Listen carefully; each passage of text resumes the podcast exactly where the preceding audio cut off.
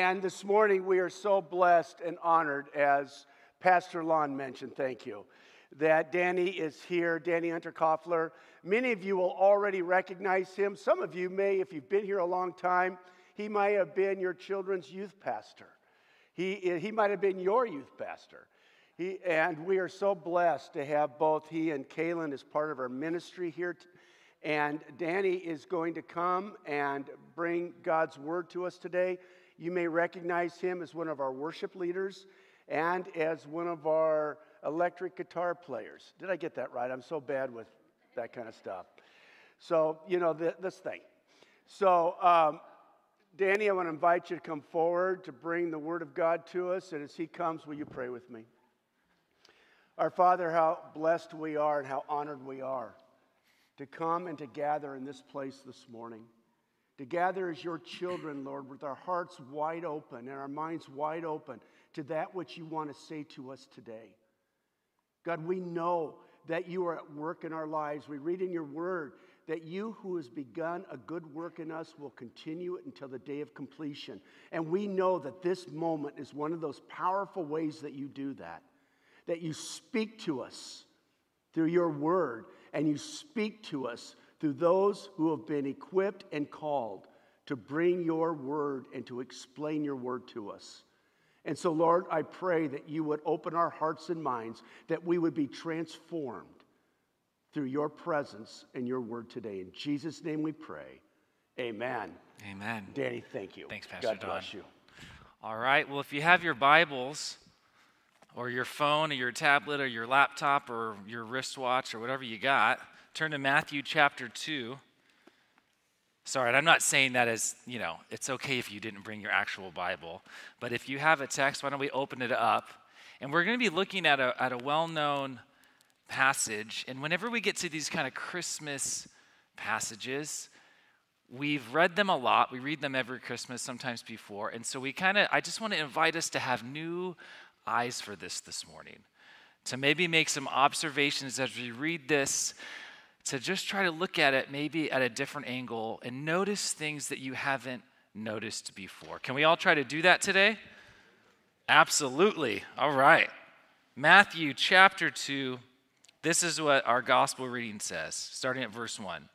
After Jesus was born in Bethlehem in Judea, during the time of King Herod, Magi, or wise men from the east, came to Jerusalem and asked, Where is the one who has been born king of the Jews?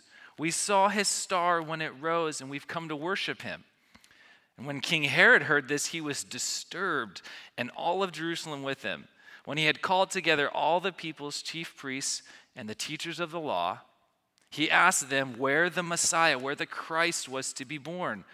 In Bethlehem of Judea, they replied, for this is what the prophet has written. And this is directly from Micah 5, verse 2. But you, Bethlehem, in the land of Judah, are by no means least among the rulers of Judah, for out of you will come a ruler who will shepherd my people Israel. Then Herod called the Magi secretly and found out from them the exact time the star had appeared. And he sent them to Bethlehem and said, Go and search carefully for the child. As soon as you find him, report to me that I too may come and worship him. He's not wanting to do that. After that, they heard after they had heard from the king they went their way. They saw the star they had seen when it rose went ahead of them until it stopped over the place where the child was. When they saw the star they were overjoyed. On coming to the house they saw the child with his mother mary and they bowed down and they worshiped him then they opened their treasures and they presented him gifts of gold, frankincense, and myrrh. And having been warned in a dream not to go back to Herod, they returned to their own country by another route. We've all heard this story before, right? And we talk about it at Christmas, we talk about it at the incarnation. And uh, that was awesome. I didn't even plan that, right? Can I get an amen? Uh, and we, you know, we usually hear this story because we're talking about magi and we need them, you know, we need them on our lawn in a blow up version or glowing, right? And we, they have gifts and we do that stuff. But there's, I got to tell you, there's a lot more going on in this story than just that. There are magi, they're to pre- present gifts, but there's a lot more happening here that I think is applicable for us There's lots of views of why in the world do these guys from outside of Israel show up to worship the king of the Jews? Does anybody ask that question? That's kind of strange. And there's also four reactions that we see in this passage. Four reactions to the claim that the new king of the Jews has been born. We see a reaction from the Magi. We see a reaction from Herod. We see a reaction from Jerusalem.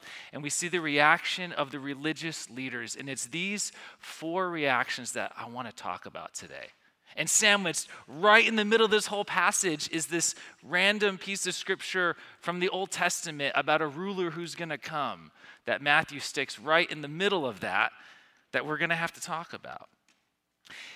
And it's really interesting because in the Old Testament, we see this. In the New Testament, we see that the people who react to the story, it's different than what you would think. You think that the Israelites are going to be so excited that the Messiah's come, but they're not. And we see these guys from the east side of town who get it. And so the story is ironic. And so this morning we're going to explore these reactions because I think it has a lot maybe to say about how would we respond to Jesus being king? What does that mean? Where's that uncomfortable? And so we're going to explore those today. So starting in verse 1 and we're just going to work through this passage.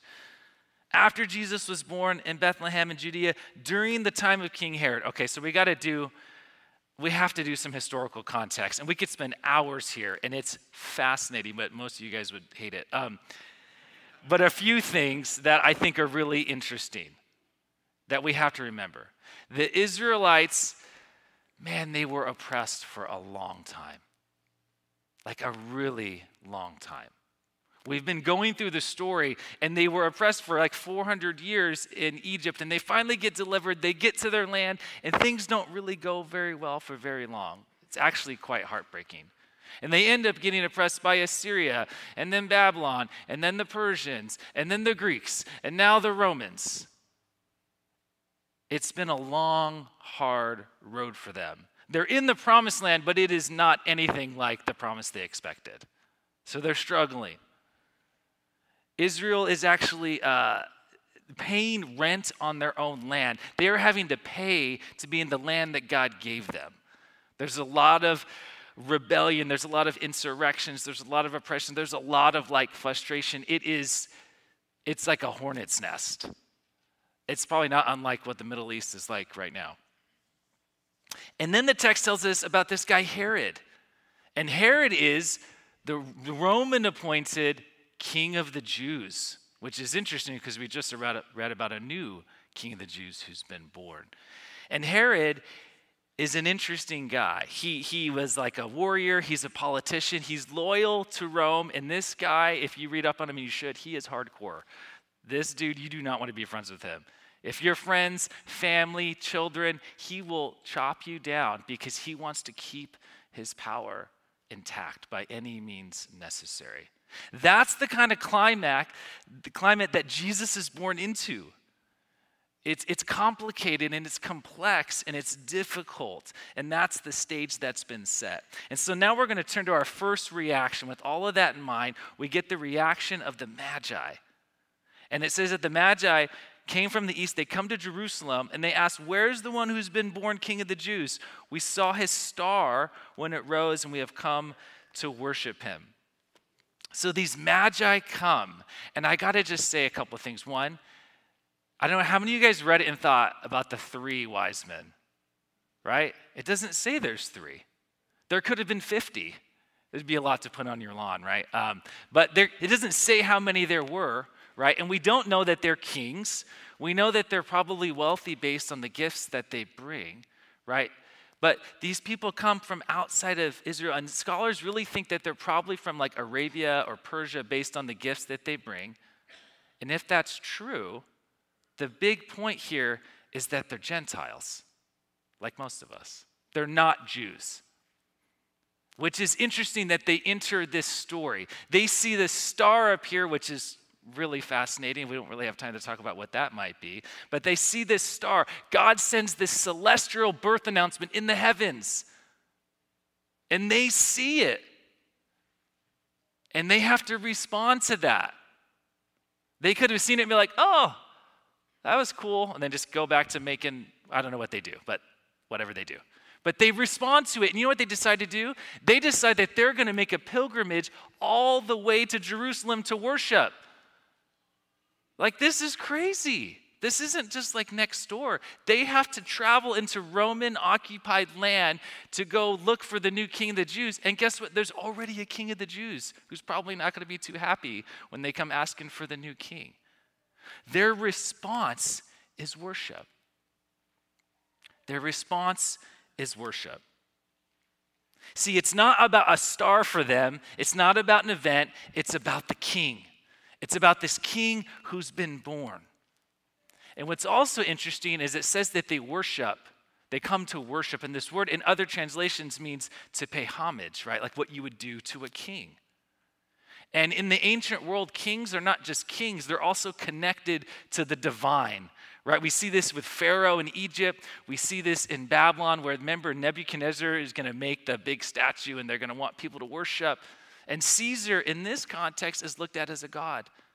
So, for the Magi to come and recognize Jesus as king is not just to say, hey, we saw this new king in the stars and we're going to come give him some gifts, but they're also connecting him to God, to the incarnate God who has come down in the flesh in the form of Jesus. The Magi respond to the new king by seeking to worship him. We're going to get to our second reaction Herod, and this man, this guy's a mess. It's awesome. When King Herod heard this, this is verse 3, he was disturbed. This, you do not want your friends describing you as a disturbed person, right? When someone's disturbed, you're like, there may need to be like an exorcism or something, right? You don't use that word. It's a very descriptive word, but we're told that Herod and Jerusalem are really, really disturbed. And that word, right, it's to shake, it's to stir, it's to agitate. They are terrified. It's like a visceral reaction to this, which seems very different from what we just heard from the Magi. The Magi are like, hey, this king has been born in another land. Let's go take a long pilgrimage to worship. And Herod hears it, and they're like, like twitching. These are very, very different reactions. And we should say, huh, I wonder why that is. Like, why is, he, why is this such a big deal? And they, Herod and Jerusalem have the same reaction, but they're for two different reasons, I think. See, Herod's response to Jesus as king of the Jews, he responds with fear because his power is threatened. He's the king of the Jews, not this little baby that's been born in Bethlehem. His authority, his power is being questioned. I want to read this. Uh, there's this guy, William Hendriksen, he's a commentator, and I was reading this, and he says it so much better than I could. He's writing about the state of mind that Herod might be in. Listen to this. Was not he, even Herod, the one and only king of the Jews? Had he not received this title from Rome? Had it not taken him months, years even, of struggle to make this title come true? Would this rumor about another king of the Jews stir up the freedom riots among fanatics who hated him so thoroughly and had already caused him so much trouble? He's disturbed. He's disturbed because what Matthew's doing, he's saying, hey, Herod's a pseudo Messiah. He's a false Messiah. He thinks he's the king of the Jews, but he's not. He's a pretender. And this little baby that has the possibility of being the Messiah threatens everything that his life is built on. And Matthew is drawing this connection between Herod who had to be placed as king of the Jews, who fought and clawed and killed his way to get there, and this little baby who's been born with this promise, who's the king at birth, because he's the son of David and because he's the son of God. And he's drawing this interesting comparison. See, Herod reacts to the new king of the Jews with great fear because he knows that he's not the true king. And then we get the reaction of Jerusalem which is really similar. They're terrified, but for different reasons. They're tired, and let me explain this. Why are they terrified? They should be waiting for the Messiah, right? We would think this would be good news. They're oppressed people. They're like, finally, let's do this thing, right? Let's raise up like a really cool battle cry. But they're, they're terrified because they know what Herod is capable of. Remember, he's like this kind of narcissistic, lust for power kind of dude. We've all met guy, people like this, right? We have. I'm not going to make us raise our hands. I know we have. So a bad day for Herod becomes a bad day for Jerusalem, right? Let me give you two examples. So, if you've ever worked like in an office, like I worked for Wells Fargo in this like corporate thing, and if you have a boss and then your boss has a boss, right? So there's a hierarchy. If my boss gets chewed up by his boss, I know I'm having a bad day. right? Because who's my boss going to take his frustration and his anger and his insecurity out? This guy right here right? Or another example for maybe just another way of saying it. I remember, and this isn't an exact story, this is just like a memories I'm putting together as a kid. My mom would call me, my brother in, let's say, hey, dad's on his way home. Dad, this is before cell phones. Dad calls before he leaves work. Dad had a bad day at work. Something had whatever. So just don't tick him off. When he gets home, so dad comes home, and then of course, like I forgot to bring the trash cans in, so dad's already like mad. Comes in and you're just trying to not mess up, so you end up messing up more. You know, you say the wrong thing, and then at dinner, you're sitting down and you're just like trying to eat your meatloaf, you know. And but I had to have the biggest glass of red Kool-Aid, and then I spill it right, and it's and dad just right. And then to top it off, dad wants to watch the Lakers play, and then they lose to the Celtics or something. And then it's just like a bad day for dad becomes a bad day for the house because he has authority and power in the house. He's setting the stage. That's kind of what's happening here. Herod has authority over Jerusalem. So if he's insecure and terrified, they're going to feel that. And they have a really good reason to fear because if you're familiar with this passage, in verses 16 through 18, what happens is that Joseph takes Mary and Jesus and they leave to Egypt because Herod is trying to get Jesus. And Herod ends up massacring all of these baby boys in Bethlehem because he's so angry. They had a good reason to be terrified because though this Messiah was coming, this king has been born, what they're thinking is, oh my gosh, what's Herod going to do? This is another opportunity for Herod to go off the rails. And guess who's going to have to pay for that? They're going to have to pay for that. They're hopeless. They're just trying to survive, right? They're not, this isn't, they're not trying to live their best self. They're just trying to make it through the day because they're an oppressed people and they don't know what's coming next. Jerusalem reacts with fright because they're just trying to make it. Leads us to our next reaction the religious leaders. This is verses four through six. So Herod calls all these people together and he's like, hey, where's the Messiah going to be born, right? And he finds out, oh, yeah, in Bethlehem in Judea, they replied, and because Micah wrote this, and this is where he's supposed to be, right? So they give him this information, which is really interesting, right? Because the question should be like, well, they know where he's going to be born? They have all this information?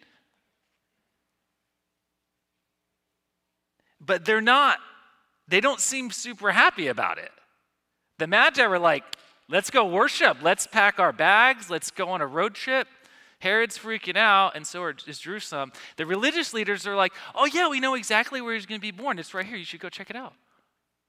And they're like, they're sending the violent Gentile murdering king to go find the potential Messiah. It's problematic right? He's a rival king. Why would they do this? If they're really waiting for the Messiah, why would you hand him over to Herod? Right? It doesn't make a lot of sense. I don't get it. I was hoping maybe you guys could. It doesn't make a lot of sense. See, they respond to the king of the king of the news. That's supposed to say king of the Jews.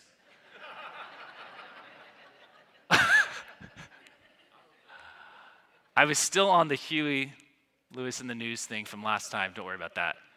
King of, he's probably king of the news and the Jews. Um, anyways, we should probably just skip past this whole point. Uh, he's king of the Jews. They respond with indifference and unbelief. It's almost as if they don't even think that this could be the king of the Jews. Oh, oh, and it's the lowercase Jews, not the uppercase Jews. Um, Why would they respond like this? Why are they indifferent? There's been a lot of Messiah type figures that have risen up over there, so maybe they're just like, oh, it's just another one. Maybe they just don't believe. They have all the information, though. It's right at their finger. They know where he's going to be born. And it gets even crazier because in the passage, Matthew leaves out a last part of the quote from Micah chapter 2. And Micah 5 2. And I think it's, I think I have it here. Check this out. This is, the, this is if you were to go to Micah 2 in your Bible. This is what it says. But you, Bethlehem of Ephrath, whatever, I can't even say it, Ephrathah, though you are small among the clans of Judah, out of you will come from me one who will be ruler over Israel. That's what, where, where Matthew gets to. He leaves this out whose origins are from old, from ancient times. And that's interesting because if, if you guys have read through Daniel, if you see ancient times or stuff of old, it should kind of trigger like this ancient of days thing, which is a name for God, a name for Yahweh. Yahweh is the eternal one. He's the one from ancient days. He is the one who goes back as far as it goes, however that works out. Which means that this shepherd ruler who's just showed up is not just a king, he's the king, he's the embodiment of Israel's God, Yahweh. They just sent Herod to that guy, to him, and he's a baby. See, the religious leaders respond to Jesus as king of the Jews, oops, sorry, uh, with indifference and unbelief. They have all the information and they miss it.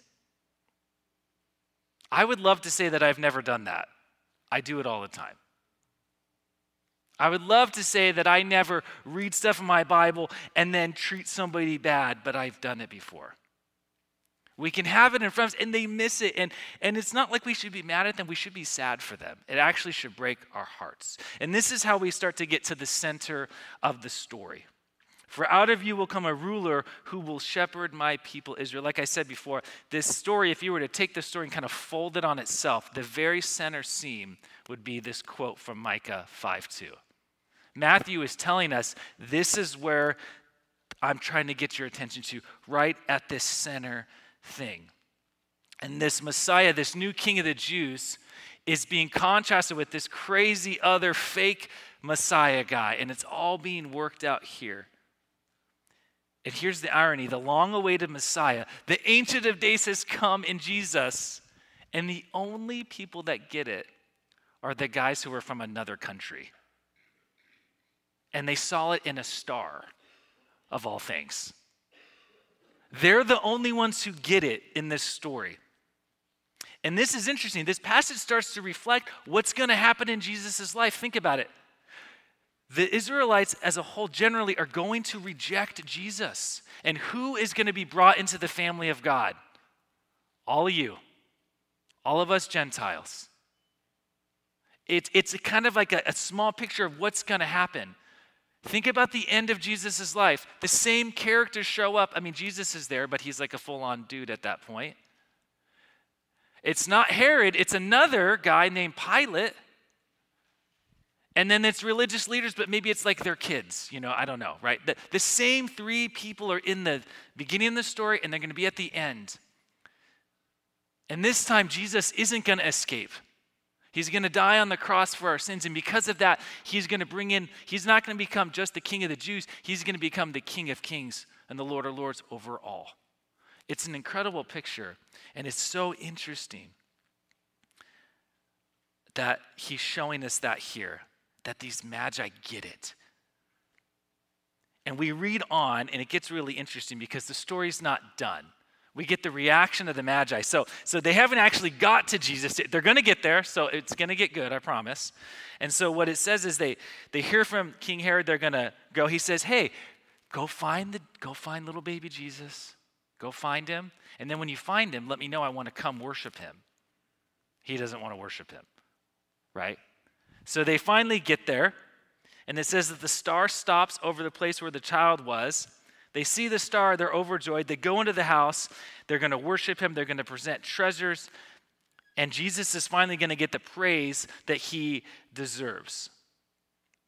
And this is interesting because it says in the text that the, the Magi are overjoyed. Right? And if you read it like in the in the Greek, it's like they rejoiced with great joy.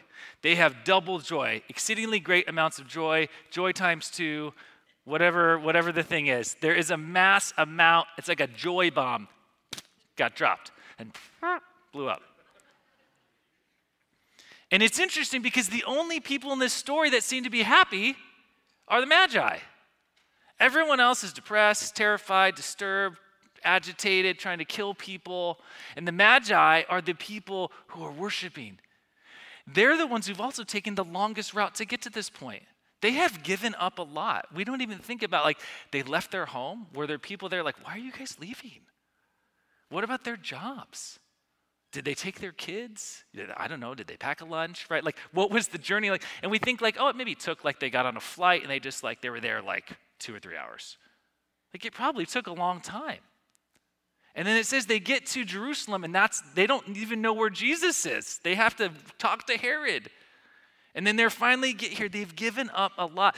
And they are, they're not tired. They're not, they are full of joy that they get to worship the King of the Jews.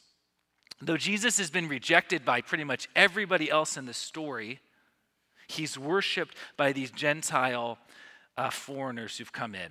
And they give him gifts that are fitting for a king, which is beautiful. And it's in sharp contrast to the other things that we see in the story. Like we said, the reader's not expecting this. This is not what you think would happen. And yet, if we have been reading our Bible, and I know all of you guys have because we're going through the story, this shouldn't sound unfamiliar to us. This is not the first time that God's been rejected, right? Do you guys remember a few weeks ago, Mario Perez taught? He taught on 1 Samuel. And in that passage, God gets rejected as king. And the people want Samuel to set up a king. And this is what it says. I'm not sure if I have it here. Oh, I did. Sorry. This is my first time with the clicker. It also has a look at that thing. It's got a little laser on it, too. This is what God says to Samuel Listen to the voice of the people and all that they say to you for they have not rejected you, but they have rejected me from being king over them. This verse always breaks my heart. I think of like um, if we got older and I'm pointing, not me and Lon, me and my wife. Uh, as we, if we got, when we get older, if one of our sons just totally rejected us as their parents, and I think how heart wrenching that would be to feel that as a parent. Could you imagine how God feels in 1 Samuel when his own people that he's delivered from Egypt and done all these things and provided in miracles, and they say, No, we don't want you. We want to be like everyone else. And so God's like, Okay. He gets through that, and then he's like, I got it. I got it. I'm going to become a human. I'm going to become human so I can save them. And we're reading the story about it. And guess what? They reject him again. How heartbreaking is that? That's what happens here. But the story doesn't because though they reject him, the rest of the world is going to worship him. But this is a theme, it's, it's heartbreaking to see. And it's showing, Matthew's giving us a picture of what's going to happen in Jesus. Like, that though this terrible thing is happening, and though God is being rejected again by the very people he's come to save, that no, he will be worshiped, he will be praised, the gospel will go out, and the kingdom of God will grow. So the question for us then is this What is your reaction to the King of the Jews? It's really fun to talk about other people's reaction and kind of judge them, you know, and like, oh, Herod, man, that was pretty jacked up. And, you know, we all want to be the magi. I'm not sure that we always are the magi. See, Jesus gets rejected by Herod and all these people, and there's all these different reactions to him. There's reactions of terror and fear and apprehension, and then there's reaction of worship, but that worship is costly And they have to go after that, and it's full, it's full of joy. And it's these Gentile magi who actually see this baby Jesus for who he is. He is the king. And they respond and come through great lengths to see him. So, are we like the magi? Are we like Herod? Are we like Jerusalem? Are we like the religious leaders? So, let me, before you answer, and I, everyone raises their hands that they're the magi. Are we like Herod? Do we struggle to hand over authority to God? A kingdom battle. God, I don't want to give you full power over my life. You don't need to see all my money, right? God, I, I doubt over what is what are, I'm supposed to check in with God about what I'm supposed to do with my life, the kind of job I'm supposed to have. Giving authority over to the king. I mean, I can resonate with that. I've got some Herod in me. Or Jerusalem. Man, the cost of being a Christian gets tiring. You've lost friends because of your beliefs, because of the way that you're trying to live. And sometimes you start to lose some hope and it gets tiring. Like Jerusalem, you just I just want some peace. I can resonate with that. Or maybe we could resonate with the religious leaders. We know all the stuff, we know the theology, we read the right books, but we're missing the Messiah that's right in front of us somehow. I can really resonate with this. Because I like to read and I like to think a lot of things through, but sometimes we're still not living the way God's asking us to live. And so if we're human, and all of us are, I'm pretty sure, most of us are human at least, a couple of you, I'm not sure. Um, most of us are human, which means that I think we're all a little bit like all these characters. We have a little bit of this in all of us because we're human, because we're messed up, because we're broken.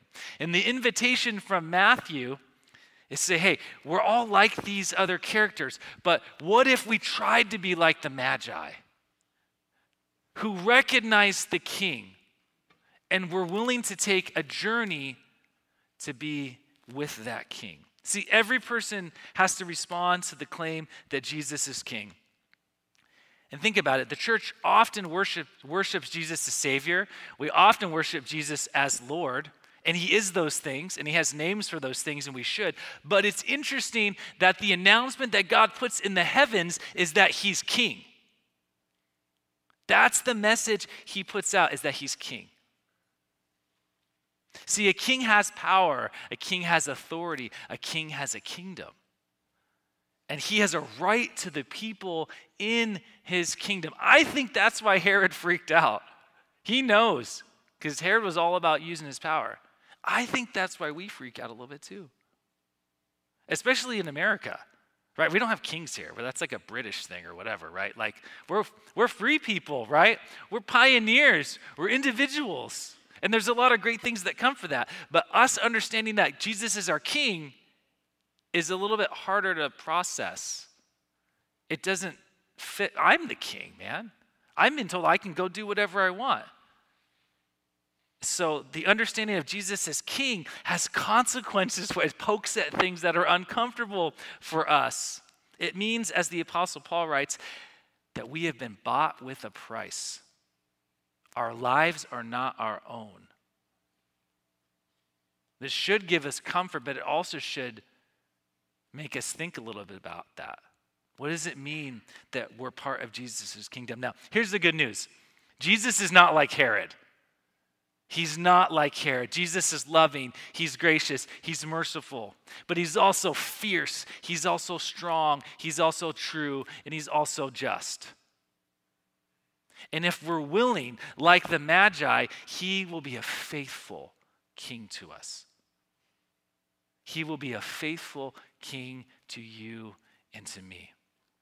See, we get the opportunity today to be ambassadors in that kind of kingdom with this kind of king who's not oppressive, who's not threatening, who isn't wanting to rule your life in these really manipulative ways. And yet he also is saying, You need to give your full self to me. Like the Magi did, be willing to risk leaving. See, like the Magi, we're all being invited as Christians to leave our home, right? Metaphor, to leave a state of mind, whatever that is for us, and to go and to take the costly journey to worship Jesus both as Savior and Lord. both things together. So today, in this Christmas season, I ask us, what would it look like to live as if Jesus was king?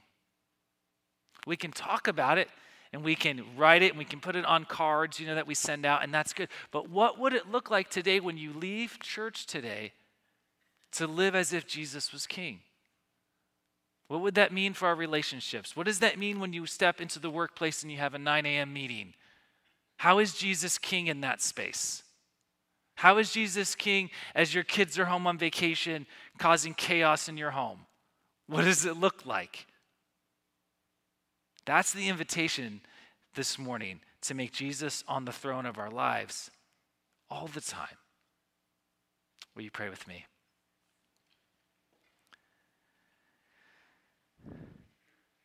God, we thank you that you sent your Son,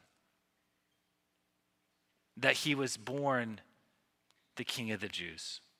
We thank you for this text, God, that highlights the different responses to your arrival on this earth.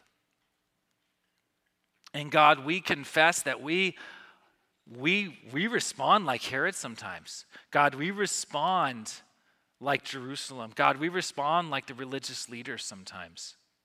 God, but our hearts long to respond like the Magi.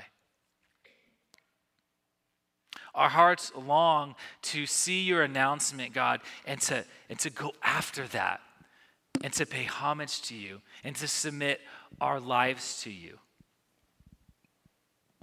We also recognize that's costly it's going to require things of us. But also, as the text shows, God, it also results in exceeding joy.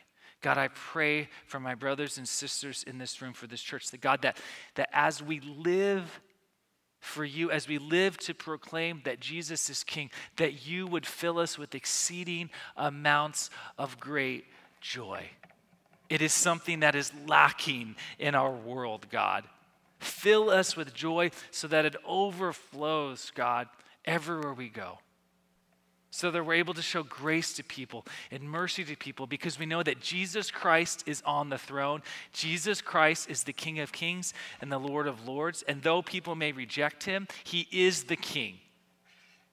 Jesus, be king in this church, be king in our city, be king over this world.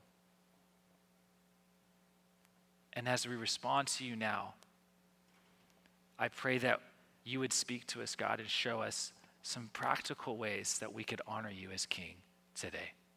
We pray this in the name of the Father, and the Son, and the Holy Spirit. Amen.